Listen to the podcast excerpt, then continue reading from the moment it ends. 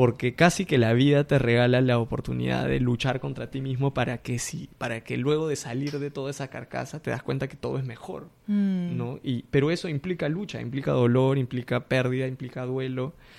Este, así que sí, o sea, si es que algo puedo en mi vida definir como un punto, en, sí, fue en el momento en el que yo me senté y me dije a mí mismo, oye, soy esa persona y no tengo nada, absolutamente nada de qué avergonzarme.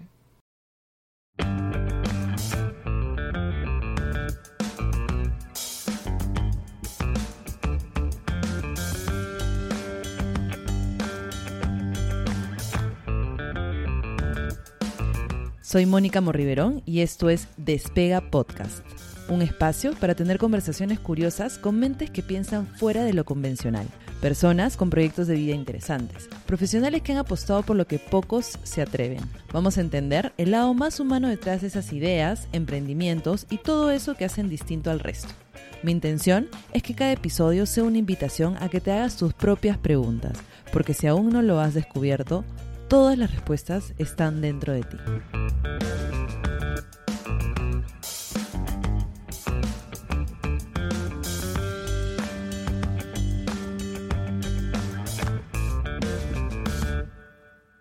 Bienvenidos al episodio número 9 de Despega Podcast. Hoy, eh, bueno, estoy fuera de Perú, estoy en New York con una persona muy especial, un amigo muy, muy querido.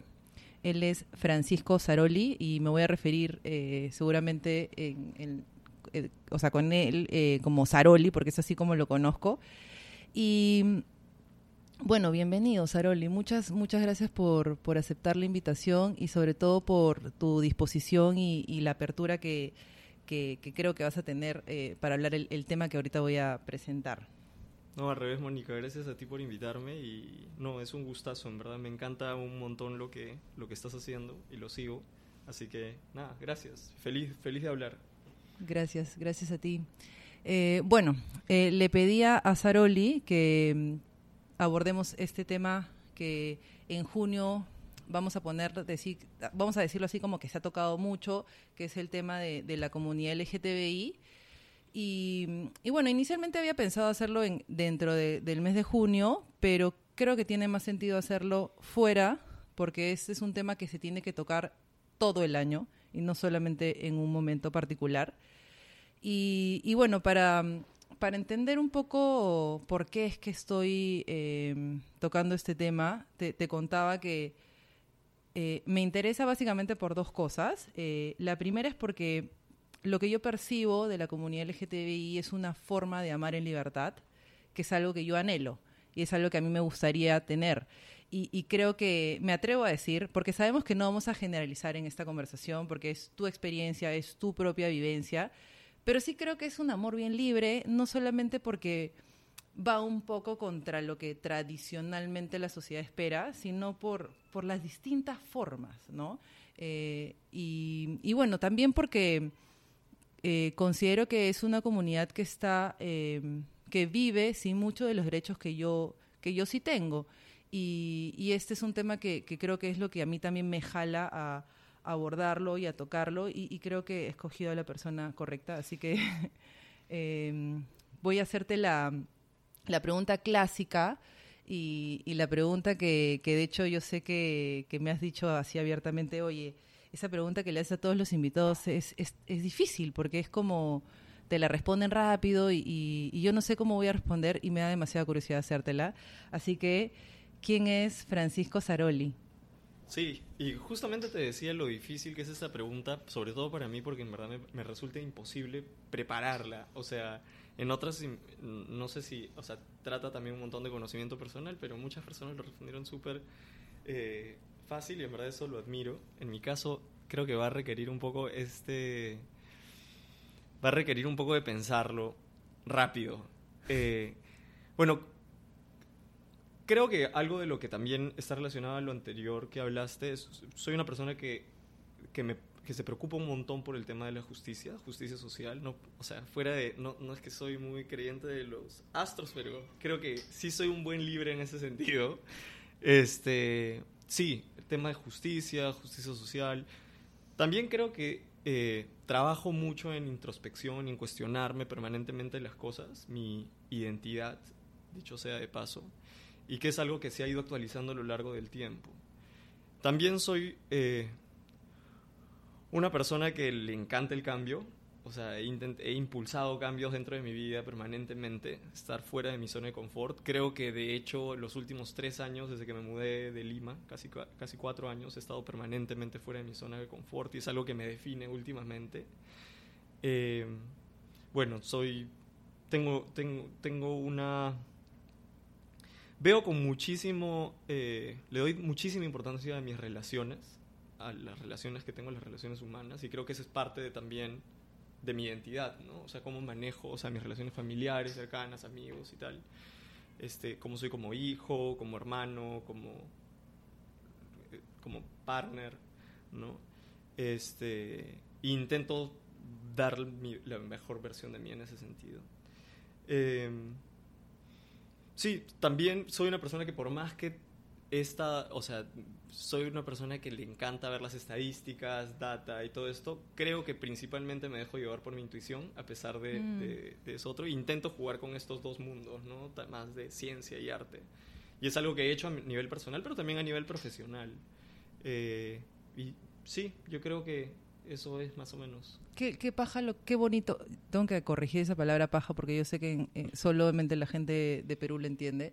Pero qué chévere que, que, puedas encontrar ese balance de esas dos cosas que, creo que te funcionan. Tú lo has dicho mucho a nivel personal, pero creo que te, que te funcionan también más a nivel profesional porque es un poco lo, lo que has venido haciendo, ¿no? Cambios, eh, e, esta combinación de, de esto que dices de data, intuición. Y, y bueno, otra pregunta que voy a agregar a partir de, este episodio es, porque creo que es una gran diferencia entre quién somos y qué hacemos. ¿no? A veces eh, lo podemos mezclar.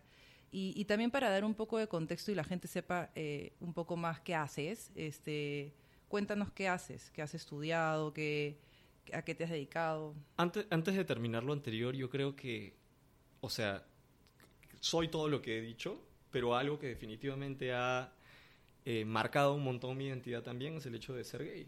Y, y por más que no es que solo sea gay, soy gay entre varias cosas que también soy. Pero ser gay es algo muy importante, ¿no? Es muy, es muy estructural en mi personalidad y en, y en, mi, en mí como persona. Entonces igual creo que estaba dejando este, lo, una de las cosas más importantes para el final. Sí. Eh, sobre qué, quién soy, qué hago. Bueno, los últimos casi 10 años, bueno, yo estudié Administración de Empresas en la Universidad del Pacífico y luego de eso, eh, básicamente me he dedicado a trabajar en temas de tecnología y viajes. O sea, he trabajado en Latam Airlines, en, la página web, en Casa Andina, viendo los canales de venta. Este, trabajé súper fuerte en la transformación digital de Casandina en las ventas, este, de cómo migraron de los canales tradicionales a los canales digitales. He trabajado también en Expedia por tres años. Eh, estuve a cargo de las oficinas de Chile, Perú y Ecuador. Y en un proyecto de, desarrollo de, las marcas de Expedia para eh, Latinoamérica, en Sudamérica. Eh, para todo Sudamérica excepto Brasil. Y bueno, me vine, vine a Estados Unidos hace cuatro años a hacer una maestría en, eh, se llama Strategic Design and Management, pero en verdad es eh, innovación de negocios. Y lo que quería básicamente era mezclar un poco como todo ese background que tenía bien de, de data, bien de eh, más dura, de, comercial, y mezclarlo un poco con, una, con venir a una a un design school acá y estar rodeado de diseñadores, de gente muy relacionada también al, al arte y al diseño y, mezclar un poco la parte dura con esta parte blanca y más blanda y más creativa. Luego de eso empecé a trabajar en, Booking Holdings, acá que son los dueños de Booking.com, de, de Kayak, de uh, Open Table, acá que es para reservas de restaurantes. Y estuve a cargo, fui el, eh, la primera persona que contrataron para hacer business development para dos marcas, una que es Priceline y otra que es Agoda. Eso hice hasta el año pasado, que COVID pasó, y bueno, entre otras muchas cosas que pasaron eh, relacionadas a temas migratorios, dejé el trabajo. Y eh, bueno, estoy en todo este proceso ahora, bueno, entre un proyecto que podemos hablar luego, un proyecto personal, un emprendimiento que, en el que estoy trabajando y paralelamente reclutando y, y transicionando hacia un cambio. O sea, estoy intentando salir de, del rubro de turismo que me encanta, pero estoy con ganas de ver algo nuevo. Me encanta. Aneta Sando. Eh, has mencionado eh, que te encanta estar o salir de tu, de tu zona de confort. Y justo acabas de mencionar también que ya llevas unos años acá. Eh, ¿Crees que estar viviendo acá, eh, o sea, yo, yo, yo, yo siento como que, a ver, dime tú cómo lo ves, que estar fuera, o sea, estar fuera de tu país es salir de tu zona de confort, porque estás lejos de tu familia, lejos de, tu, de tus amigos, lejos de tu cultura, eh, pero también creo, y, voy a aprovechar de, mencionar que, bueno, la semana pasada estuvimos en la marcha, eh, y bueno, después creo que vamos a tocar ese tema porque me encantó ese, ese lugar, pero acá se vive de una forma muy diferente eh, el ser gay. Entonces, si bien puede ser que al principio uno piensa que es salir de tu zona de confort porque estás fuera de tu país, también siento, porque lo vi un poco el domingo pasado, eh, que era también este, esto de estar en tu zona como eh, en donde encuentras una comunidad que te, que te acoge, que quizás en, Perú no la tendrías de esta forma. Entonces, ¿cómo ves esta mezcla de salir de tu zona de confort, pero también estar en un lugar que te acepta de otra manera? Sí, es, es, es, interesante lo que dices y es cierto. O sea, yo creo que sobre todo una ciudad como esta, tan diversa y tan... Eh, y donde la gente es tan distinta, se permite ser, el anonimato es parte del ADN de la ciudad, o sea, puede ser vestirte, expresarte como quieras. Mm. Entonces, este, yo creo que es más fácil ser uno mismo en ese sentido. ¿no? Tiene unos costos también, porque definitivamente es más, eh, este, lo que tú decías del sentimiento de, de comunidad, de hecho, es algo que también se está cuestionando un montón acá, ¿no? Si existe realmente esa comunidad, porque el tema LGTB es muy amplio, o sea, somos distintos dentro de la comunidad también, ¿no? Y justo lo que dijiste al inicio creo que era súper cierto, o sea, yo no puedo hablar en nombre de la comunidad, puedo hablar en nombre de mi experiencia personal, que seguramente se refleja también en otras personas, pero no es... Claro. Y regresando a tu pregunta sobre la zona de confort, eh, sí, o sea, son casi que paralelos distintos, ¿no? O sea, salir de Lima definitivamente es salir de tu zona de confort porque es donde están tus relaciones, tus conexiones, sabes cómo funciona la ciudad, sabes cómo funciona el mercado, tú sabes cómo funciona el sistema, digamos, ¿no? Sabes jugarle al sistema. Acá no tienes contactos, no, no importa dónde estudiaste, ni en qué colegio, ni en qué universidad, porque es como, o sea, eres nadie, ¿no? Y, y eso es rico también este, porque te permite de alguna forma, y sobre todo si una persona que es migrante como yo, eh, he migrado varias veces, o sea, esta no es la primera vez, digamos, pero te permite volver a construir una identidad, ¿qué es lo que tú quieres mostrar de alguna mm. manera? ¿no? Este, así que eso también es refrescante. Eh, sí. Oye, Saroli, si nos vamos un poco más al pasado y en esto que estás hablando de la construcción de tu identidad, un tema que, que a mí me, me, da mucha curiosidad porque creo que parte de, reconocerte eh, como, o sea, como parte de la comunidad LGTBI, ya sea cual, cual sea eh, eh, tu orientación sexual o tu, identidad de género, creo que es, es justamente reconocer quién eres, qué te gusta y, y, y esta construcción, ¿no? ¿Cómo empieza? Porque tú ahorita estás hablando de una construcción como desde cero, o sea, a tus 30 eh, en otro país, pero si nos remontamos, no sé en qué momento, es que tú empiezas a construir tu identidad en base a tus verdaderas preferencias. Y cuando digo verdaderas, es a las que tú realmente sentías y no necesariamente las que quizás la sociedad y los ambientes, llámale colegio, eh, familia, eh, lo que sea, te estaban de alguna manera diciendo cómo tenía que ser. Sí, en verdad, este, este tema me parece apasionante porque todos finalmente vivimos. Eh, hace poco leí un libro eh, que hablaba un poco de esto, ¿no? Como todos vivimos dentro de unas celdillas que la sociedad y nosotros siendo parte de ella eh, hemos construido, ¿no? Una serie de historias que nos hemos creído todos consensuadamente de cómo se debe vivir, o sea, de qué se trata el éxito, de qué se trata eh, una vida con sentido y, casarse y tener hijos y trabajar en tales cosas y no trabajar en tales otras. Entonces, eh, yo creo que una parte que yo sí creo que la mayoría de personas que son parte de la comunidad viven es una lucha interna súper fuerte con todo esto. O sea, ya de por sí una persona que se acepta como gay, lesbiana y tal, ya tiene una lucha ganada. Porque mm. esa lucha es con uno mismo, ¿no? Es, con, es, para empezar, desaprender o darse cuenta que hay muchas cosas que uno cree que, no, que, creía como ciertas que no necesariamente lo eran. Desde cómo uno se viste, cómo se expresa, cómo las formas en las que uno habla o se sienta, ¿no? Eh, entonces esa es la primera, reconocer a... Ah, yo quizás no soy producto solamente como de lo que o sea, yo no soy necesariamente tal, tal cual soy ahora, sino que también soy producto de un montón de historias que me han contado y he decidido creer, ¿no? Mm. Y entre esas, una muy importante y quizás una de las más básicas pues, del ser humano es a quién amas, o sea, de quién te enamoras, ¿no? Eh, creo que mm, es algo que todos, de alguna o la mayoría de personas, pasamos, o sea, y y en mi caso particular, yo creo que, o sea, por más que vengo de un hogar súper, súper tipo feminista, incluso mi papá, o sea, no es que ha habido un tema en mi casa eh, de intentar como imponerme una forma de ser, es inevitable, no hay forma de huir, o sea, el colegio es así, mis amigos también, o sea, y no es culpa de alguien, es porque venimos repitiendo patrones de toda la mm. vida, ¿no?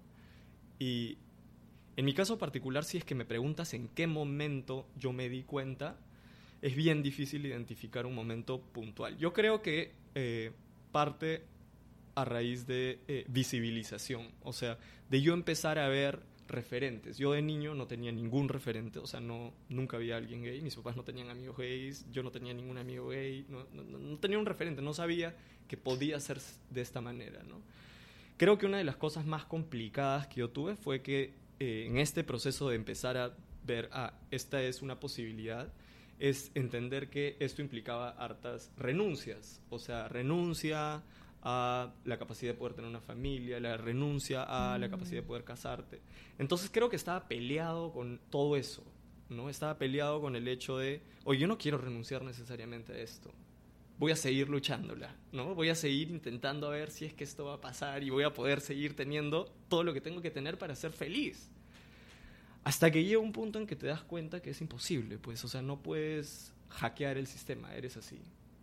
Y... incluso ir contra, contra ti mismo, ¿no? Totalmente. Porque, o sea, tú has dicho esta palabra que me, me parece bien fuerte de lucha interna. Sí. Y esto que tú mismo te decías como, no quiero renunciar a esto, en realidad, finalmente a quien estabas renunciando era a ti mismo, ¿no? O sea, si es que seguías como que con la idea de no, si quiero casarme, si quiero tener hijos, si quiero estar como en este espacio más convencional, le vamos a poner así. Totalmente.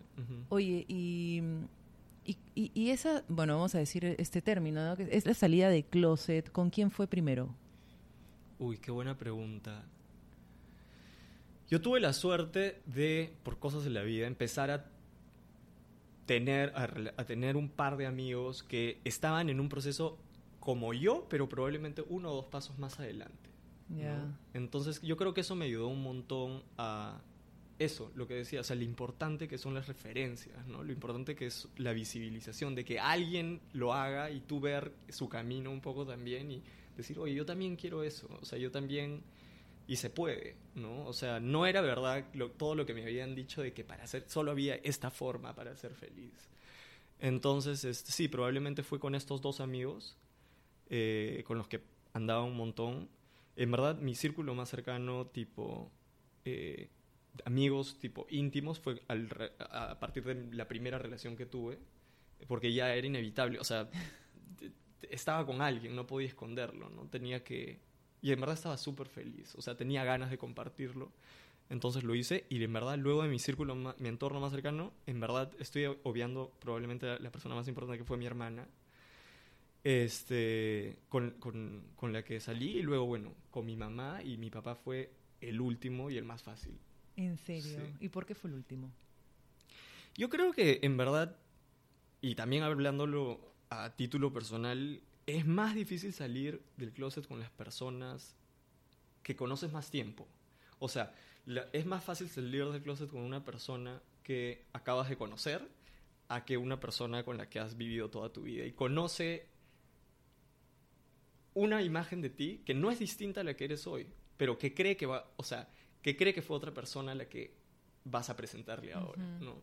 Entonces, es- sí, los amigos del colegio probablemente es más difícil que los amigos de la universidad y tus papás, bueno, son los que te conocen toda la vida, ¿no? Claro. Entonces, este, sí, o sea, son las decisiones que más postergué, digamos. ¿Y, y tú te acuerdas de esa sensación? O sea, de, de como salir y decir, este soy yo y, y, y esto es lo que quiero para mí y poder decirlo libremente, porque me imagino que también antes de poder salir, esa lucha tiene mucho peso, ¿no? Mucho, o sea, hay, hay un tema ahí de, de, de como si estuvieras cargando algo que real- realmente no deberías cargar. Definitivamente. Y, Sí. y no sé si es una sensación de liberar, liber- liberar esa carga, pero ¿te acuerdas que sentiste? O sea, como... Sí, Sí, o sea, yo creo que lo primero y lo más complejo es siquiera decírselo. De- a- siquiera decirlo. Incluso decírtelo a ti mismo, frente al espejo. O sea, esa primera vez como que... eh, decirlo, o sea, decirlo verbalmente. O sea, soy gay. Como que me costaba, no podía. O sea, de hecho, no me relaciona, no me identificaba con la palabra, ¿no? O sea, eso me costó un montón. Vaya.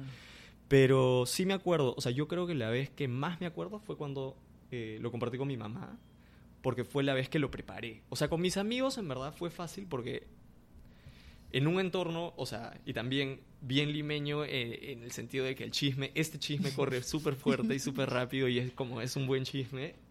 o sea, la gente como que... Claro, claro. ¿no? Este. Sí, con mi mamá yo como que lo pensé y dije, ¿cómo le planteo esto? Mi mamá es una persona eh, católica, si bien es cierto, no podría decir que es súper conservadora porque no lo es, pero sí, va todos los domingos a misa, tiene como que todas las creencias de la iglesia, entonces, y nunca se había relacionado, una vez más lo importante de esto, con una persona gay, entonces solo tenía prejuicios y solo tenía estereotipos en su cabeza. Claro. ¿no? Este, entonces, cuando fui a hablar con ella, eh, definitivamente estaba ultra nervioso, pero lo que yo le quería transmitir era que resulta que soy gay, resulta, pero que en verdad lo que le vengo a decir es que tengo novio y que, y que soy feliz y que estoy bien y que resulta que sí, de paso con todo esto y parte de lo que por lo de que ha disparado todos estos cambios es porque no es una mujer es un hombre no y, y, y soy gay. Pero lo de fondo es que estoy mucho mejor así. Y y creo que fue eso o sea y sí es totalmente liberador. Es totalmente liberador es necesario. Y, y para algunas personas que se preguntan por qué ella no debería estar saliendo la gente del closet, es verdad o sea sería sería Mm. perfecto el mundo perfecto pero en verdad no es necesario que la gente salga del closet. Porque Oye, la visibilización es importante no y también es liberadora para uno mismo. Sí, y, y si- no sé si te acuerdas de ese momento, pero si regresamos a ese momento que saliste, por decir esta, esta frase de salir del closet, ¿qué, le consejo, ¿qué consejos le darías a una persona que ahorita nos puede estar escuchando y está todavía adentro en esa lucha interna? ¿Qué, qué le podrías decir como, como, como si tú te lo estuvieras diciendo a ese Saroli de ese momento? Sí. Qué complejo porque en verdad, bueno, para empezar, y esto es algo que yo no se lo puedo decir a otra persona ni, ni alguien me lo podría decir a mí, yo creo que es algo bien personal en el sentido de que cada uno sabe quién es en el fondo de su corazón. O sea, a mí nadie me contó quién era, ¿entiendes? Yo, yo Ujú. siempre lo supe. Me costó asumirlo, me costó aceptarlo, me costó mirarme al espejo y decir soy tal persona, pero siempre estuvo ahí. Entonces, a esa persona que me está escuchando y que, y que si, si fuera ese el caso, yo sé que esa persona sabe quién es. ¿no? Eh, y eso es lo fundamental. O sea, que nadie te venga a contar quién eres, porque tú sabes quién eres y, y eres la última palabra, tienes la última palabra sobre eso. Lo segundo es el tiempo no hay tiempo. O sea, el tiempo es un, va en un plano. Yo siempre digo, me, arrepiento, me hubieran contado salir antes, pero en verdad cada uno va en sus tiempos. Entonces está bien si hoy no estás dispuesto o dispuesta a, a, reconocerlo en público porque tienes que estar en tu momento para hacerlo y el momento es solamente tuyo. Pero creo que lo más importante es esa honestidad con uno mismo. O sea, yo creo que si tú logras estar en paz con quien tú eres, la salida del closet es muchísimo más fácil. Hmm. ¿no? Porque al final, ¿qué le estás contando a la gente? O sea, no es que va a salir una nueva persona de ti. O sea, eres la misma persona. Simplemente estás transparentando un layer de tu vida. O sea, solo es una es una parte, ¿no? Lo que sucede es que tenemos esta construcción social tan grande que parece que salir a una persona nueva, cuando es exactamente la misma persona con la que estabas hablando antes de que te lo diga, ¿no? Sí, sí, sí. Y, y, hablando un poco de esto que también lo hemos conversado en algún momento, que es este como a mí me aflora mi laurismo, ¿no? Yo le digo laurismo para la gente que no, no, tiene por qué saber a este personaje que es mi alter ego al final, eh, que cree en el amor y que, y que anhela un, un, un amor bonito y libre. Eh, entonces, hablábamos que al final, como seres humanos, eh, la experiencia humana que tenemos es exactamente la misma, solamente que, o sea, la única diferencia, o sea, pasamos por lo mismo en el amor, solamente que, digamos que tú eliges a alguien del mismo sexo, o alguien, o sea, o, de los dos sexos, o, o sea, al final es lo mismo, básicamente, ¿no? Tú me, tú me hablabas un poco de, al final todos amamos, y no importa a quién. Entonces, ese no importar a quién también define que al final sigue siendo la misma persona. No es algo que, o sea, no hay una gran diferencia, ¿no? Y, y cuando hablábamos de esto de, del amor y del, del matrimonio, em, también tú me contabas que, que hay como una especie de, no sé si decirlo, ideas que se pueden como contradecir un poco, porque digamos que socialmente eh, se espera que las personas se unan eh, bajo un tipo de, matrimonio, ¿no? Y hablábamos que, em, o sea, hay una lucha por, el, por una igualdad de derechos y que podamos tener ya sea unión civil, unión libre, pero tú me contabas que también hay un grupo de gente que está un poco en contra de eso, porque no necesariamente tenemos que adherirnos, por decirlo así, al sistema que nos está como Em, moldeando de una forma. Entonces, em, ¿cómo tú concibes el amor desde como tú lo vives? Em, hoy día tienes una pareja súper estable, este, porque ya tienen no sé cuántos años. Sí, más de ocho años. ¿Ocho años ya están? ¡Wow! Eh, ¡Qué fuerte! Y bueno, y también tenían planes para casarse y la pandemia nos arruinó la juerga. Pero, pero ¿cómo ha sido tu decisión también de, mm, de entrar en este, eh, eh, en este lado más convencional? O sea, porque al final cuando tú decías esto de yo quería ser feliz, casarme, al final es lo mismo. O sea, te vas a ser feliz, te vas a casar felizmente en un espacio o en un lugar que te permite hacer, porque sabemos que en Perú todavía eso no es una posibilidad y es lamentable que estemos tan atrasados en, en, en, en, estos derechos que deberían ser tan, para mí, tan básicos. Pero bueno, eh, ¿cómo así decidiste entrar en... o, ¿qué, opinión tú tienes acerca del matrimonio? Sí, bueno, en principio sí creo que estaba equivocado, que no era... Eh, que la felicidad no dependía de casarse o tener hijos. Creo que era ese uno de los caminos. Este, ¿Qué opino sobre el matrimonio? Yo sí creo, a, propósito te lo contaba porque yo analicé un poco, como que me metí a hacer un poco de research sobre todo el tema de, del matrimonio igualitario acá que se probó en el 2015 a nivel nacional en Estados Unidos. Y fue, es un tema súper interesante porque en el 99, o sea, hace 22 años, el 35% del país apoyaba el matrimonio igualitario. O sea, era un tercio, poco más de un tercio del país. Hoy, hace menos de que será un par de meses, salieron nuevas estadísticas que el 70% aprueba el matrimonio igualitario. O sea, en 22 años, este país ha duplicado la cantidad del share, digamos, de gente que aprueba matrimonio. O sea, hoy una gran mayoría está a favor de eso, ¿no? Eh, que, es increíble porque además no solo es gente joven que, que ahora ha sido encuestada, además que, que, digamos la gente joven tiene ideas más modernas y como está más a favor, sino también es un cambio en la gente mayor, no sé, pues acá los republicanos, los conservadores, mucha gente también republicana, conservadora, eh, religiosa, está empezando a cambiar de opinión, ¿no? lo cual es interesante. Personalmente yo sí creo que eh, entonces existían estas dos, perdón, estos dos grupos de gente dentro de la comunidad LGTB diciendo como que cómo hacemos esto, o sea, luchamos por el matrimonio igualitario, no luchamos por el matrimonio igualitario porque eso no es para nosotros, porque nosotros so podemos hacer lo que no, o sea, no, no nos vamos a, a dejar llevar por las leyes, digamos, del patriarcado, no sé, pues, ¿no? Y mm. personalmente lo que yo creo es que yo si me caso, o sea, eh, mi matrimonio, digamos, no va a ser para adaptarme o a... Eh, sí, adaptarme a las reglas del mundo heterosexual, sino es para transformar las reglas del mundo heterosexual en el sentido de que el matrimonio no es que yo me estoy casando sobre las leyes de un matrimonio de un hombre y una mujer, sino me estoy, estamos queriendo disrupcionar, como cambiar cómo está pensado el matrimonio, ¿no? Y que ya no debería ser solamente entre un hombre y una mujer necesariamente, sino entre dos personas que se aman y, ya está.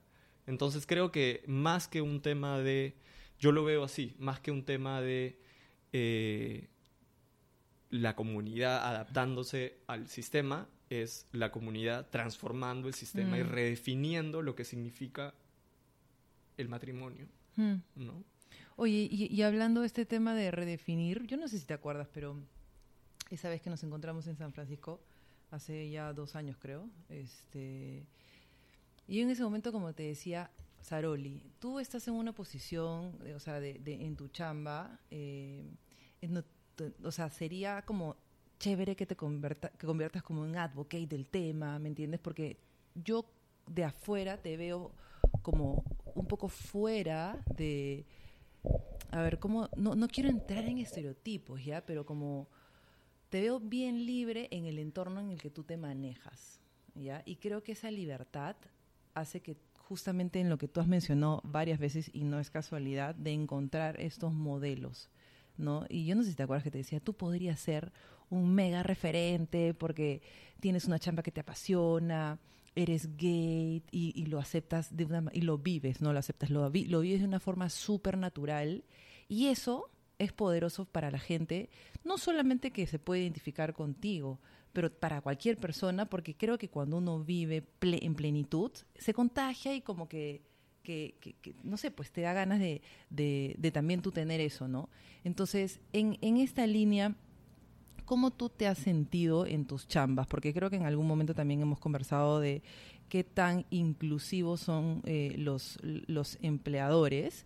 Y yo te contaba de mi, de mi chamba en, bueno, mi anterior trabajo en una empresa eh, de acá, una empresa americana.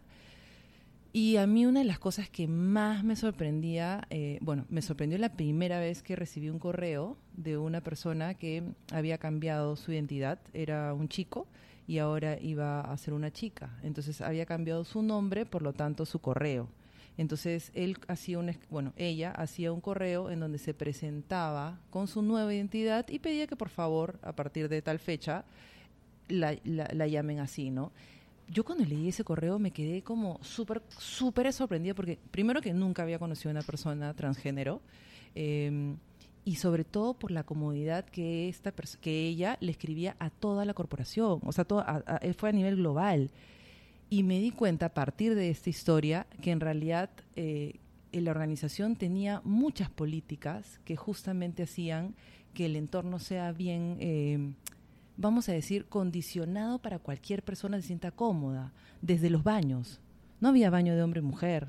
O sea, había el baño que decía, si te sientes cómodo entrando a este baño eh, de mujeres, entra, pero podía entrar cualquiera. Entonces, esas pequeñas cosas creo que hacía que el entorno haga que la gente se sienta cómoda. Y ese primer correo, después habré recibido unos cuatro, ¿me entiendes? Entonces era cosa como, no de todos los días, pero era algo común y yo veía que toda la gente respondía con una felicidad de felicitaciones, eh, fulana, ¿no? El nombre que tenían. Yo creo que en tu caso has podido tener la experiencia de vivir, perdón, de trabajar en una empresa peruana y trabajar en una empresa americana y ver si es que esto realmente es una diferencia. Eh, ¿Tú has sentido como algo diferente? Mm.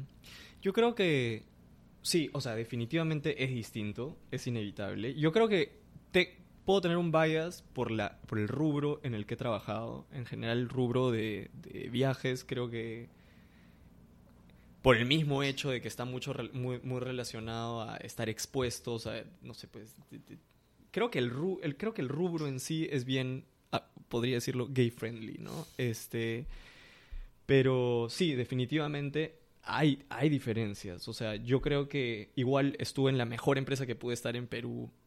En, pues, que, si bien es cierto, no es que la empresa tenía políticas específicas para, para esto, como personas había una apertura total. Yo no estaba fuera del closet a nivel... Eh, o sea, a nivel formal, estaba fuera del closet con la gente con la que trabajaba, con la que yo me sentía más cómodo y más cercano. Este, pero por un tema no de la empresa, sino por un tema mío, ¿no? Que yo todavía seguía mm. en un proceso de, de, aceptación. Pero no, o sea, empresa peruana, esta, no sé si era un lunar o algo, pero tipo, no había, no, no, o sea, me daba la tranquilidad, me podría haber dado la tranquilidad a nivel de personas, pero no a nivel de institución, o sea, no es que había políticas y ahora tampoco es que, ahora, por ejemplo, una empresa, si es que quisiera... Eh, transformarse, a ser más inclusiva y tal, que ¿cómo hace, no? O sea, felizmente ya hay organizaciones ahora como Presente, por ejemplo, que ayuda a las empresas a empezar a tener esta, esta, esta o sea, a encaminarlos, ayudarlos a, a, incorporar este tipo de políticas, ¿no? Pero es muy importante. Hay, incluso estadísticas este, que muestran cómo es el cambio de en el tema de productividad en personas que están dentro o fuera del closet, ¿no? Porque una persona que está fuera del closet inevitablemente eh, esconde algo también, ¿no? O sea, muchas personas, no, por lo menos... ¿Fuera o dentro? Dentro del closet, ah, perdón. No, y no esconde en, en, un, en un sentido necesariamente malo, pero tienes que estar pensando, o sea, muchas personas, por ejemplo, que llevan una vida, una doble vida, ¿no? O sea, tu cerebro como que tiene que tener, está mucho más cargado de cosas. Entonces, este, sí, definitivamente les conviene también a las empresas que las mm. personas estén viviendo plenamente su eh, identidad. Sí. ¿no? Oye, pero también en esto de, y ahí sí quiero tocar este tema de la marcha, porque, bueno, la semana pasada eh, felizmente me invitaste a, ir a la marcha, que no es la marcha convencional, porque digamos que el Pride de acá es eh, bien corporativo y toda la, mm, no sé cómo, toda la fufuya que está aquí alrededor, eh, o sea, todo, no sé, pues este, todo el adorno es básicamente auspiciado por empresas, ¿no? Y bueno, yo te contaba que desde mi, o sea, como yo lo veo, yo creo que hay algunas empresas que sí se aprovechan de esta fecha como para no solamente vender un, el rainbow washing que se conoce como esta forma de agarrarte de, del tema del pride para del orgullo eh, para eh, sí pues posicionarte de una forma que quizás no es tan real si en realidad en tus políticas no tienes nada incorporado de inclusión. Eh, y que también este, aprovechan un poco esta, estos temas para vender cosas y o sea, incentivar un poco el consumismo a partir de esta fecha. ¿no? Entonces, la marcha que nosotros fuimos eh, no es la tradicional, sino más bien es como la anti-marcha, ¿no? Porque era no, no, corps, o sea, no corporaciones, eh, no policías y no bullshit, que no sé cómo traducirlo en, ¿no? Eh, pero bueno, era una marcha que justamente no tenía ningún tipo de auspicios y era bien, este, yo lo sentí bien espontáneo, o sea, como que bien libre y por alguna razón existe un grupo de personas que organizan una antimarcha donde no estén corporaciones. Entonces, en esta en esto que estamos conversando de que ya no existe que, no es que ya no existen perdón que no existen necesariamente políticas que tengan inclusión tú ves que acá este, o en Perú. O sea, entiendo que hay empresas que sí tienen la intención de, a ver, vamos a ver cómo incluimos este tema. Es un proceso, toma tiempo. Pero yo creo que también hay otras que se aprovechan un poco de, de, la, de la festividad. Entonces, ¿cómo tú ves este tema acá? O sea, de, y no solamente de empresas, ¿ah? de algunas personas que utilizan eh, el tema como para... Eh, y lo conversamos, creo, en ese momento, porque hablaban de, esta es una falsa aliada, ¿te acuerdas? Claro, claro. Entonces, ¿cómo se, ¿cómo se vive que estén usando una causa que en realidad no, quizás no la no es tan real para algunas personas. Sí, en verdad es un buen punto. O sea, desde el, prim desde el punto de vista, digamos, comercial es entendible por qué a las empresas les interesa estar ahí. Como te decía, el 70% de este país ya aprueba, o sea, hay una aprobación mayoritaria sobre el matrimonio igualitario, no solamente hablando de California y Nueva York, sino en, el, a lo largo y ancho de este país. O sea, hay un tema también comercial interesante, ¿no? Este, pero... a a nivel de políticas, o sea, es un tema bastante interesante porque es interseccional. Yo creo que APAS ha empezado a, a tomar mucho más protagonismo a partir, además, del año pasado con las marchas de Black Lives Matter, todo el tema también de mm. racismo, porque, el, porque hay que tener, o sea, siendo honestos, la mirada no puede ser solamente como que ah, hay que incluir a los gays, ¿no? Igual un hombre gay blanco probablemente igual puede ser más privilegiado que una mujer negra, ¿no? Entonces, perdón, creo que va por ahí, ¿no? Y yo me acuerdo que, eh, eh, bueno, el, el, domingo también, no sé si fuiste tú o Beto, que, que dijo ser gay, eh, pusieron como que varias condiciones, es lo más complicado. O sea, como que le vas agregando una mujer trans. Una mujer trans. Negra. Una mujer trans negra. Sí, yo creo, yo creo que justamente a partir de lo de Black Lives Matter se asumió este, este como... Sí, podría decirlo como ícono de la lucha. O sea, es que en la medida de que todos no estaremos libres, en la, o sea, realmente no todos estamos libres, ¿no? Entonces, este, si es que vamos a ver en la, a nivel social, económico y, cómo el sistema ve, o sea, y trata a, la comunidad, es el último eslabón de la cadena y es por ahí que debemos empezar, ¿no? Este, entonces sí, o sea, igual, yo te digo, yo lo que he visto acá es que hay empresas que sí, que lo hacen incluso con cuotas, o sea, un porcentaje de las personas que nosotros reclutamos este, corresponden a tales comunidades diversas. Lo cual no me parece mal, en un corto plazo me parece que funciona, pero no me parece sostenible, en el sentido de que creo que debería ser mucho más natural, más genuino, más tal, pero yo sí creo que es necesario en un corto plazo porque hay cambios que tienen que hacerse de hoy para mañana, ¿no? Eh, eso por, por un lado, pero por otro lado, en verdad, el problema es sistémico. O sea, me alegra que tú digas que en tu trabajo habían tres o cuatro personas que habían eh, cambiado sus pronombres y, se había celebrado y tal. Porque en verdad, por ejemplo, la comunidad transgénero, o sea, piensen, piensa tú, y yo lo pienso siempre, y, a quienes nos escuchan, cuántas personas transgénero conocen, o con cuántas personas trans han estudiado, o cuántas, con cuántas personas trans han trabajado. Y, y, pasa por ahí, ¿no? O sea, no, no es que no existen, es que pasan invisibles en, en, nuestros sistemas, en nuestros entornos, porque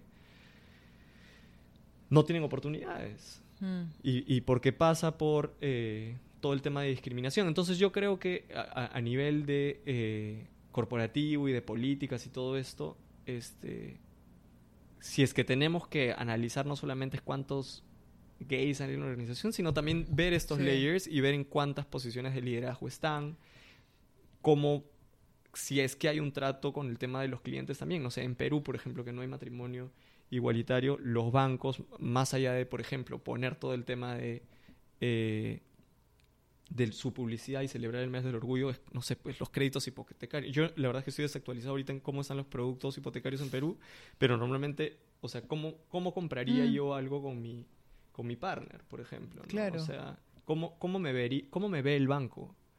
Este, y así, o sea, no solamente a nivel de trabajadores, sino también a, nivel de clientes, ¿no? O sea, si es que existen productos para, para personas, de, personas eh, con orientaciones diversas. Hmm. Y, y, también creo que finalmente las organizaciones, llámale corporación, gobierno, o sea, cualquier tipo de, de forma en la que estamos este, organizados, este, o sea, finalmente somos individuos, ¿no? Y como personas también creo que por muchos años el tema, vamos a decir, de la comunidad LGTBI se ha visto como, por ejemplo, o sea, el tema eh, homosexual fue visto como una enfermedad por años, hasta que la OMS, OMS dijo, oye, esto no tiene nada que ver con una enfermedad. Entonces ahí empiezas a construir otra forma de ver el, el tema. Yo creo que también el tema trans, por lo mismo que tú mencionas, que no es algo común que nosotros veamos. Yo lo digo, o sea, yo conozco una persona trans que ni siquiera es, o sea, tan cercana. Una, o sea, entonces, como no estamos tan acostumbrados, quizás no, no tenemos mucho mucho conocimiento o no entendemos y esto eso es algo que también hemos conversado en algún momento el, el, tema del lenguaje inclusivo no eh, que hay mucha gente que que lo usa hay gente que no lo usa y, y también hay gente que es como que de alguna manera lo rechaza no es como ¿por qué yo voy a tener que hablar con el e este y, el todes y, y nada que ver creo que más allá que lo utilices o no, es también una, o sea, al, utilizarlo es una forma de reconocer la existencia de personas que no se identifican con ninguno de los dos géneros y que es una posibilidad. Entonces, yo, o sea, abiertamente lo digo, no lo uso porque no lo, no, no, estoy tan acostumbrada. Creo que es un tema que hay que ir incorporando. Eh, pero ¿cómo, cómo tú lo ves en, en, tu construcción? Porque creo que también el lenguaje dice mucho. Entonces, ¿cómo lo ves en, en, tu construcción de, de, de sí, de, de, no solo de tu identidad, sino de, la identidad de otros, ¿no? Sí, es súper interesante porque además yo creo que eh, como muchas cosas que suceden entre los humanos, eh, todo se va transformando, ¿no? O sea, el lenguaje no es el mismo lenguaje que nosotros usábamos hace, que el ser humano usaba hace 50 80 años, o sea, hablamos distinto a nuestros tatarabuelos, ¿no? Entonces, este, yo sí entiendo que el lenguaje también puede ir evolucionando de acuerdo a cómo nos vamos dando cuenta y cómo vamos despertando y nos vamos dando cuenta como humanidad que hay palabras que quizás usábamos antes y ya no calzan en las de ahora. Mm. Yo en lo particular también reconozco que no, no, no, uso el lenguaje inclusivo, inclusivo en mi cotidianamente, sin embargo, eh, no tendría, o sea, si es que alguien me pide que lo use o alguien tiene pronombres distintos, no dudaría en hacerlo. Hmm. Yo creo que definitivamente sí, entiendo que algunas personas se puedan sentir incómodas teniendo que cambiar la forma en la que hablen o si es que no suena bien y tal, pero creo que hay que dimensionar un poco como las cosas, ¿no? O sea, ¿qué, qué, es primero? O sea, la dignidad y la, la, forma en cómo una persona se identifica o tú incomodarte un poco en cómo hablas, ¿no? Hmm. Este entonces, yo creo que nadie está obligado el día de hoy, obligada a, hablar de cierta forma, pero creo que si con un poco de empatía y, humanidad te das cuenta que, que, la otra persona se siente mejor cuando tú lo haces y, se reconoce así, o sea, no es como un gusto, no es como que le provoca, es como se identifica como de esta manera, eh, vale la pena el esfuerzo. Vale la pena el esfuerzo. Sí. Totalmente. Sí, sí, sí. Yo, yo estoy en la misma onda que tú. Este, creo que es importante incluirlo. Y creo que también a la gente que le molesta, yo me preguntaría por qué. O sea, ¿por qué realmente me molesta hacer algo que a alguien le puede sentir, o sea, le puede hacer sentir más cómodo, mejor? Entonces creo que esa es una pregunta para, para las personas que se sienten como, no sé si ofendidas o como forzadas, yo creo que sería la, la palabra a, a, incluir ese tipo de, de, pronombres sobre todo, ¿no? Y bueno, ahora que, eh, que estamos hablando un poco del tema eh, trans, no me voy a, o sea, quizás pueda parecer que me estoy yendo un poco, pero sí creo que es importante, este, porque hoy día me contabas un poco en lo que estás ahora y, creo que parte un poco, o sea, ahora lo estoy empezando a atar, porque mm, no sé si nos quieres contar un poco del emprendimiento, porque creo que justamente en esta intención de encontrar gente con tus mismos intereses o en, en donde quizás tú no te sientes, eh, o sea, en donde quizás no te sientes tan conectado a otros y buscas otro tipo de conexión, gente con tus intereses, no solamente eh, orientación sexual o este, no sé, pues eh, esto que estamos conversando, sino más en general. ¿Tú crees que tu experiencia en todo lo que estamos conversando de vida te ha llevado a lo que hoy quieres emprender de alguna manera en esta en este entendimiento de lo que hablábamos que era la porque creo que tiene que ver un poco también con lo de la mm, no, no llegamos a una conclusión de la palabra en español, pero era como desolado, creo. Sí. Sí. Sobre lo que dices es interesante. En verdad, yo sí creo que la, la, parte en la que la relacionaría es que siempre, los últimos casi 10 años he trabajado en temas digitales o, transformaciones digitales o temas de tecnología y tal.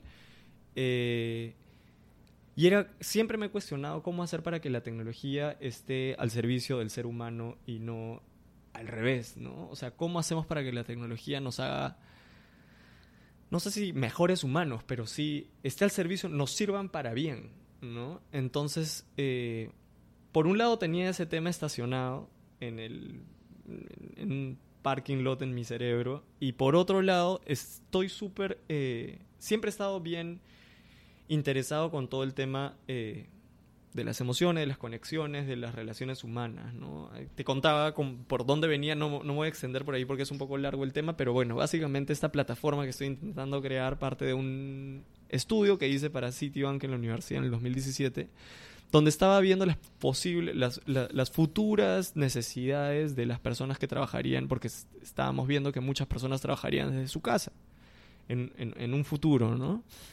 En el 2017. Entonces, una de las cosas que habíamos visto es que muchas personas trabajando desde su casa iban a perder la, conexión social que tenían en la oficina. Y esta conexión social podía trasladarse a, ah, bueno, ya no veo a mis compañeros de trabajo, que puede ser que tenga mis compañeros de trabajo y amigos. Pero hay gente que esa es su conexión social, ¿no?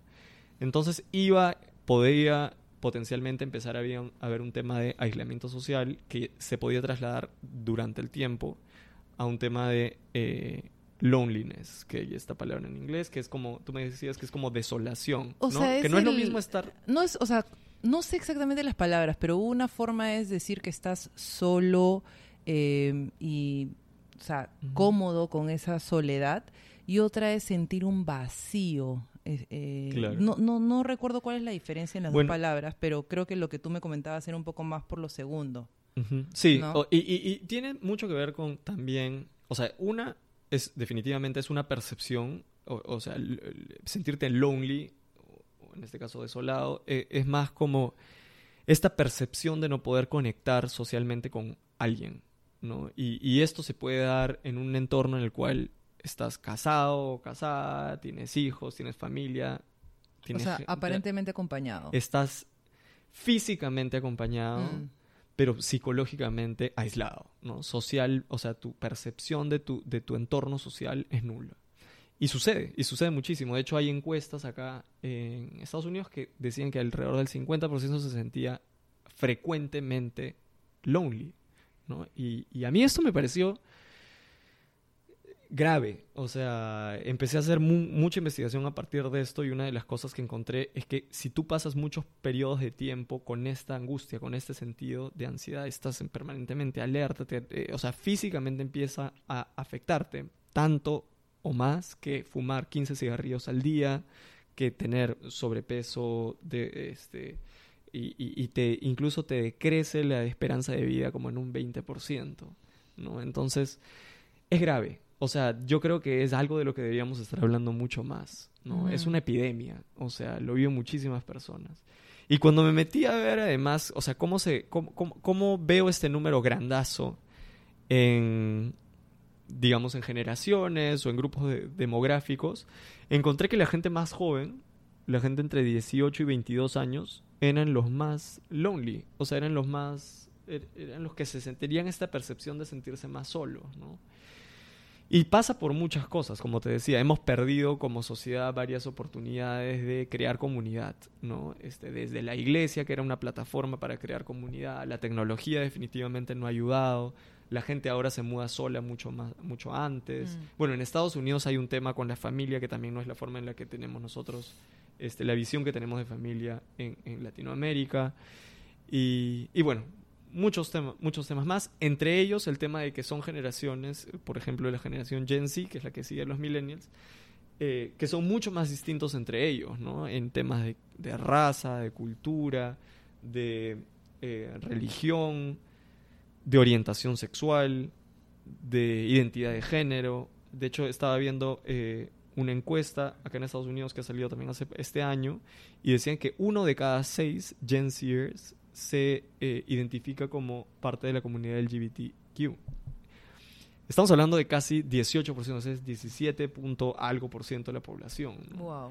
Es un montón de gente. Entonces, parte porque todos seamos más distintos, seguramente viven más su individualidad, son más ellos mismos o lo que fuera, y, y conectado a todos los problemas, a todo el contexto que ya te había contado, ¿cómo hacemos para ayudarlos a conectar? ¿No? Entonces esta plataforma que estamos creando ya, y hemos lanzado el test hace un par de semanas acá en Nueva York, en, en, el East Village, es generar una plataforma que pueda crear las condiciones para que personas que tienen los mismos intereses o causas, mm. eh, comparten las mismas causas que les preocupan, puedan conectar, ¿no? Eh, si algo, algo que nos dimos cuenta en el estudio es que una, por más distintos que podamos ser nosotros como personas, por más distinto background que podamos tener, una forma en la que conectamos es compartiendo experiencias, compartiendo memorias y compartiendo intereses. O sea, si a ti te importa todo el tema eh, de la comunidad LGTB o de, no sé, pues de gender equality o del clima y tal, son, es, son esos los puentes que pueden empezar a, a, hacernos conectarnos. Si tú eres, no sé, pues acá en Estados Unidos casi que con todo el tema de, Trump se partió, eh, entre comillas, en dos y en verdad un republicano casi que no podía hablar con un demócrata o en Perú un fujimorista con un antifujimorista. Tenemos que empezar a encontrar puentes con los que conectamos porque si no es imposible como sociedad subsistir mm. aislándonos. ¿no? Tenemos que crear puentes. Entonces esta plataforma lo que intenta es ayudar a la gente a identificar esos puentes y eh, conectar gente en base a temas que nosotros podemos ayudarlos a identificar que, que, tienen en común y luego ayudarlos en base a experiencias curadas en el mundo real, no en, no en una aplicación, claro. Eh, para, crear para crear memorias en conjunto, ¿no? Y así generar un sistema de soporte social, que es eso lo que yo creo que eh, hace que tengas una vida feliz, una vida placentera, ¿no? Oye, y de, lo que has mencionado, o sea, este proyecto me parece una locura de, interesante porque creo que, que, mezcla muchos componentes que hoy como sociedad están un poco vacíos, ¿no? El tema de, de, mm, de encontrarnos en función a nuestros intereses con desconocidos, ¿no? Porque es muy fácil estar con la gente que conoces y estar en tu mismo ambiente. Y, y, y, cuando te escuchaba contando e, e, esto, eh, como también eh, asociándolo a este tema que, del que estamos conversando, estaba pensando en dos cosas. La primera es, em, cuando tú encuentras este insight como de loneliness, de no, es, ¿tú crees que hay mucha gente en, en o sea, ya lo has mencionado hasta con, con data, pero ¿qué crees que es lo que hace que la gente hoy se encuentre desconectada con otros? O sea... Mm. Em, y, y, también asociándolo a este tema, porque creo que no poder ver a una persona igual a mí y tratar de diferenciarla porque tiene otra orientación, porque tiene otra identidad, es parte de esa desconexión. O sea, el no poder verte a ver a otro ser humano tan igual que tú, simplemente con algunos gustos distintos. ¿Tú has identificado algo que nos desconecta? Mm. Que es, bien interesante lo que dices y sobre todo yo, ahora que lo estabas diciendo, esta, no podía parar de pensar en el hecho de, de, ser hombre en esta sociedad, ¿no? O sea, un, un, un, tema que yo vi bien repetitivo en, en tema de loneliness es, o, o lo inverso, cómo es que conectas, cómo conectas abriéndote, ¿no? Mm. Abriéndote, escuchando, compartiendo, eh, empatizando. Y de alguna manera los hombres nos han enseñado a no mostrar demasiado, no sé, pues vulnerabilidades, debilidades, entre comillas, porque nos hacen débiles, ¿no? Entonces, si no abres tus sentimientos, no abres tus vulnerabilidades, ¿cómo conectas? O sea, ¿conectas en base a qué? A, solo una parte de ti, ¿no? Entonces, este, sí, muchos hombres viven con este, con este problema acá y es algo que está súper estudiado, ¿no? Este, porque, porque implica una deconstrucción, implica como un poco como shakear tu, tus estructuras, ¿no? Cómo tú puedes mostrarte hacia el resto. Sí. Este, sí, definitivamente ahí hay un, un, super reto. Sí, yo, yo creo que también la, o sea, socialmente estamos muy este, enfocados en el hacer, ¿no? Estudia, trabaja, haz, haz, haz, haz. Pero cuando nos toca sentir, hay como una como un trabajo que uno tiene que aprender a hacer porque nadie te enseña y más bien pareciera que te como que te como que estamos eh, bueno voy a hablar por mí ya porque no voy a generalizar pero como que estoy bloqueando constantemente algunas emociones que he creído que no me sirven no como la tristeza eh, la rabia el miedo y ese bloqueo hace que justamente, o sea, estás taponeando, taponeando, taponeando, taponeando y llega un momento en que la vaina simplemente explota, ¿no? Entonces, creo que también, em, si no estamos conectados con nuestras emociones y con quién somos, es difícil conectar con otra persona y lo, con las emociones de otro, ¿no? Entonces creo que también este... Totalmente, totalmente, totalmente. Y yo creo que eso está conectado a, eh, por un lado, claro, estar expuesto estar expuesta a, personas distintas a, uno. Mm. Y también pasa por otro tema de visibilidad, lo que te comentaba hace un momento, ¿no? O sea, de una de las razones de las que me arrepiento de no haber salido antes también y, aceptarme y, hacerlo público y tal, en mis espacios de trabajo es por también ser una referencia para las personas con las que yo trabajaba. Si es que quizás había una persona con la que yo trabajaba, que no lo sé, que tenía un, no sé, una hija lesbiana o un hijo gay, quizás hubiera servido que esta persona haya visto en su trabajo que existía una persona que no necesariamente era tal cual el estereotipo que pensaba y que también hay mil formas de ser LGTB, ¿no? Sí. Y, y, y, y, entonces yo sí creo que pasa por las dos cosas. Una, por la capacidad de, de, tener la, de, la disponibilidad, la disposición de abrirse y también tenemos nosotros del otro lado una, una, una, responsabilidad de ser uno mismo, ¿no? Sí, me gusta que lo pongas como una responsabilidad porque al final es una tarea de cada uno. Y bueno, eh, para ir cerrando hay, hay, dos preguntas que también este, hago. Que, mm, una es justamente en relación al nombre de este podcast, ¿no? Y, y es este, esta, este despegue de una creencia, de una idea, ¿qué crees que en tu vida te ha ayudado? O sea, ¿de qué idea, de qué creencia o de, sí, de, de, qué paradigma te has tenido que despegar para sentir que, que puedes este, seguir tu camino de una manera de una manera distinta, una forma, una, una forma en la que tú te sientas mejor. Wow. E, e, es una pregunta bien cargada, pero creo que creo que el año pasado me ha dado un poco de, de, de, lecciones al respecto. O sea, el año pasado ha sido duro, me imagino, para la mayoría de personas que, que habitan en este planeta, porque en verdad no, no, no, no, no ha habido casi excepción. Pero bueno, yo he, yo he vivido tres lutos seguidos. Eh, mi papá, mi abuela y un amigo. Distintas causas, distintas razones. Pero creo que esos lutos pasan por algo muy interesante que ha sido... Eh,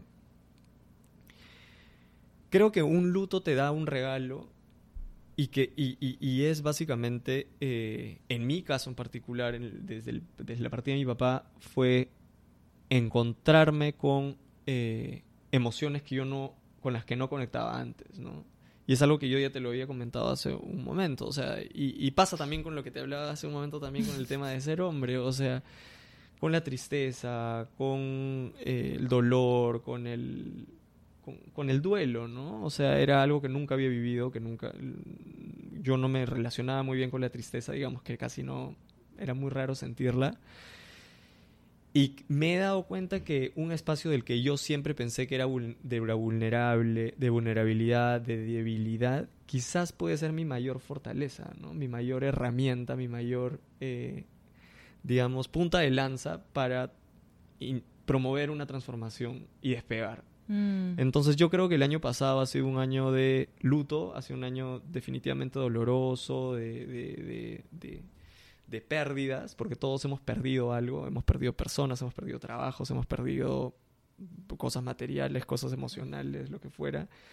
Pero creo que luego del luto y luego de estas pérdidas uno decide, ¿no? Y, decide si es que sigue inmerso en este dolor y, se mantiene ahí o despega, mm. ¿no? Y, en mi caso personal, o sea, fue encarar esos dolores, eh, tratarlos, curarlos, no totalmente porque es un tránsito largo, pero en esas estoy y bueno, y despegar y ver cómo me reinvento luego de, todo esto, así que sí. Algo que mm, algo que yo valoro mucho de ti y creo que es lo que más me mm, digamos que es lo que más me hace admirarte es que tú tienes eh, mucha responsabilidad de las cosas que haces y decides. O sea, siento que cuando a ti te han pasado cosas bien duras, tú eh, has sabido afrontarlas. Cuando digo afrontarlas es entregarte a la, emoción que te trae, no evitarte, no evitarla, perdón. Y esa entrega yo creo que es, es un acto de valentía, ¿no? Porque tú has mencionado estos, estos tres eh, lutos que has pasado casi, o sea, no voy a decir recuperándote de uno, pero digamos que procesando uno entrando a otro, procesando ese y entrando a otro, y ese contacto con tu emoción, es algo que, que, yo valoro mucho en ti porque siento que en tu vida en general te haces cargo, ¿me entiendes? Porque podrías tomar otros caminos más fáciles de evitar, no, no quiero sentir, este, no, sino creo que tú em, te entregas a lo que te corresponde y luego le sacas como una, una, una no sé si es un aprendizaje, una lección que al final tiene un poder transformador en ti. Eh, y eso es algo que a mí me, no sé, como me, gusta un montón de ti y, valoro mucho y, creo que te hace la persona que, hoy eres. Y cuando digo la persona que eres, es la persona que vive, ama y, hace todo en su libertad absoluta, ¿no? Libertad entendida como todo lo que hago es lo que realmente deseo, no, no esta libertad de loca de, no, sino eres súper responsable con, con tu libertad y con lo que tú Em, haces y decides. Y, eso creo que es, es, es, lo que yo más rescato de ti. Y ya para la última pregunta que tiene un poco... Muchas gracias. De nada, con mucho gusto. Em, bueno, la, segunda pregunta final, porque ya estoy como cerrando con estas dos preguntas, es, primero es la que, ¿cuál es, el, cuál es esa creencia? Pero también, yo no sé si tú tienes identificado un momento, yo lo hago porque yo sí lo tengo, un momento en el que marca un antes y un después, ¿no? Normalmente yo creo que son como esos momentos de quiebre en tu vida que, de alguna manera te hacen tomar alguna decisión, que para mí ese es el despegue. Porque un viaje en realidad, este, no solamente es el, es el despegue, un viaje es mucho más, pero digamos que este momento en el que tú eh, por alguna razón, que por lo general yo lo asocio a un quiebre, decides hacer algo que gira un poco el, el, camino que tú estabas tomando. ¿Tú encuentras uno o varios momentos de despegue en tu vida? Bueno, definitivamente, o sea, el hecho de aceptarme ha sido... no solo me ha cambiado la vida positivamente, porque estoy eternamente agradecido por eso, o sea, definitivamente amo ser como soy y, suena cliché, pero en verdad creo que ser y conectado al tema anterior que te lo agradezco mucho, es o sea, inevitablemente ganas herramientas, ganas recursos, eres más resiliente, porque casi que la vida te regala la oportunidad de luchar contra ti mismo para que sí, para que luego de salir de toda esa carcasa te das cuenta que todo es mejor, mm. ¿no? Y, pero eso implica lucha, implica dolor, implica pérdida, implica duelo, este... Así que sí, o sea, si es que algo puedo en mi vida definir como un punto, en sí, fue en el momento en el que yo me senté y me dije a mí mismo, oye, soy esa persona y no tengo nada, absolutamente nada de qué avergonzarme, ¿no? Y, mm. y me acuerdo, o sea, fue en agosto de hace como, sí, hace como nueve o diez años, estaba de viaje y y fue una conversación con una persona extraña donde yo ya venía como trabajando esta idea, dándole vueltas, no pensaba hacer una salida del closet, pero digamos que me había dado cuenta que varias cosas de mi vida no estaban terminando de alinearse, algo faltaba y era esto, ¿no? Mm. O sea, no tenía, no podía conectar amor, o sea, a nivel de, eh, no sé, pues amor, amorosamente con alguien, porque tenía las barreras súper arriba, era una persona mucho más hermética y me di cuenta que en verdad una vez más, no tenía nada de qué avergonzarme. O sea, no había robado nada, mi vida la hacía de la mejor forma que podía, sin hacerle daño a nadie, todo lo contrario, como siendo un ciudadano lo más responsable que podía y, simplemente era gay. Entonces, eso creo que... Y es por eso es que es tan importante el orgullo, ¿no? O sea, pasar de la vergüenza a sentirte orgulloso de quién eres. Entonces, este, fue ese momento en el que, en el que todo cambió, porque por más que no se lo había dicho a alguien, me lo había aceptado a mí mismo, ¿no? Y, y sí, fue transformador. Oye, eh, justo, qué lindo todo lo que dices, porque creo que al final todos estamos en esa búsqueda de, reconocer quiénes somos, aceptarnos y, y, salir al mundo así, ¿no?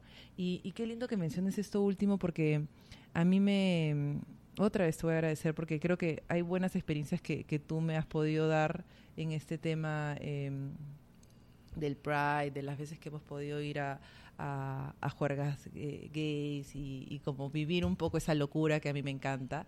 Y, y algo que a mí me sorprendió el, el, domingo en la, en la marcha era, bueno, más allá de que yo, digamos, no pertenezca a la comunidad, era que todo el mundo me decía Happy Pride, Happy Pride. Y decía, wow, o sea, realmente yo, o sea, no sé si se huele, pero se siente, o sea, una libertad y un orgullo. O sea, de verdad, bueno, era un grupo de gente obviamente que, que estaba en, en, una fiesta, ¿no? O sea, fiesta no, no, de juerga, sino en un momento de celebración. Y me parecía tan lindo cómo se abrazaban y este happy pride que realmente se sentía.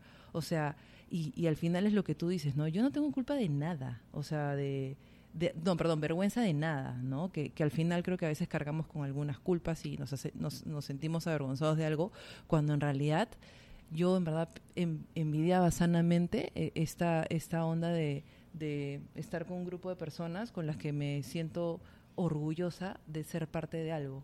Yo no lo tengo, ¿me entiendes? Y, y, y, lo veía tan así no sé, era una energía que yo, yo en verdad me quedé bien, este, o sea, el, lunes cuando empecé mi día fue lo primero que conversé mm. en la reunión de chamba, ¿no? O sea, vengo del Pride de ayer y estoy como recargada porque sentía como esta, e, esta sensación de libertad que es bien contagiosa y, me encantó. Y, he, he prometido venir el próximo año. Por favor, sería bueno. Sí, sí, al final termina siendo, o sea, es una protesta que termina siendo celebración y es interesante cómo, o sea, es eso, ¿no? Pasar de la vergüenza al orgullo y, y celebrar ser distintos y, y, nuestra individualidad y, y, también no olvidarnos de, que, de toda la lucha que queda pendiente, ¿no? O sea, finalmente estábamos en una protesta que no tenía por qué no ser, no ser también tener parte de celebración y ser alegre, pero era una protesta, era una mm. protesta porque todavía no todos estamos eh, en, la misma igualdad de condiciones de las que tú hablabas al inicio, ¿no? Sí, y, creo que eh, algo que tú, que tú eh, en diferentes momentos me has hecho hincapié y, yo por eso lo mencioné al inicio es, ojo que estoy contando mi experiencia. O sea, yo no quiero generalizar porque cada, cada uno la vive diferente. y algo que a mí me, me, sorprendió mucho también de la marcha era que mm, estaba eh, los grupos que se presentaban, ¿no? O sea, cuando vinieron, una de las partes que a mí más me emocionó fue la parte de cuando vinieron las personas em, sordomudas. Eh, y, bueno, cada uno se identificaba, ¿no? Como gays sordomudos. Y me gustó porque fue un momento de silencio. ¿No? O sea, porque en, medio de la bulla, música, ¿no? Eh, fue un momento en el que nadie habló y el silencio se sintió, porque hay gente que se incomoda con el silencio, con, el silencio, entonces fue un silencio bien bonito, ¿no? Y bueno, pasaron ellos, eh, luego, por ejemplo, eh, me acuerdo, o sea, tengo, o sea, pasaron demasiadas, eh, vamos a ir comparsas, pero esta de, o grupos, este también de, de la comunidad trans latino. es verdad. eh, y, ahí no me acuerdo si fuiste tú o Beto que me contaba, eh, esta, quizá, esta quizás es la, es la población que más la sufre, ¿no? Entonces, creo que empezar a visibilizar las distintas caras que tiene la comunidad está bueno. y creo que para finalizar es, importante recalcar que estamos tocando un una milésima parte de lo que es este tema. Porque este tema se puede abordar de tantas formas eh, y, creo que mm, te voy a y te agradezco que haya sido a partir de tu experiencia. Eh, no hemos entrado en temas técnicos ni explicar qué es, qué no es, sino más bien cómo tú lo has vivido y cómo tu experiencia, que yo creo que hay un contacto muy bonito que tienes con, tu, con tus emociones y tu vulnerabilidad que tú lo has aprendido a hacer a partir de reconocer que como hombre, quizás el latino, en una sociedad este, bien machista, te ha condicionado, lo has reconocido y lo has empezado a trabajar y a partir de tu experiencia yo creo que puedes inspirar a muchos.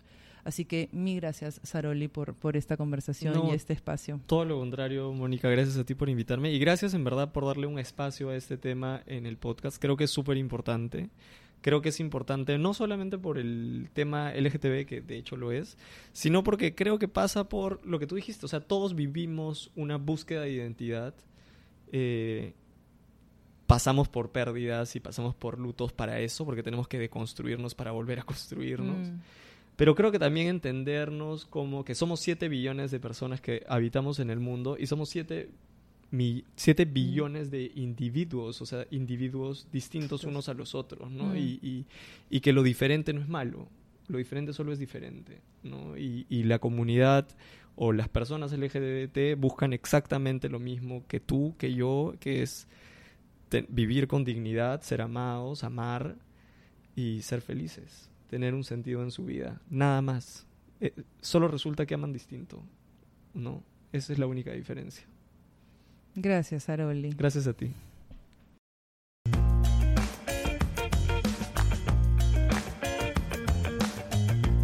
Si algo de lo que escuchaste en este episodio resonó contigo, compártelo con alguien que necesite escucharlo y hagamos que este mensaje llegue a más personas. Para enterarte cuando hay un nuevo episodio, suscríbete totalmente gratis a Spotify o Apple Podcast. También puedes seguirnos en el Instagram arroba despegapodcast para ver la pregunta y reflexiones que nos regala cada episodio. Nos escuchamos el próximo lunes. Buen inicio de semana.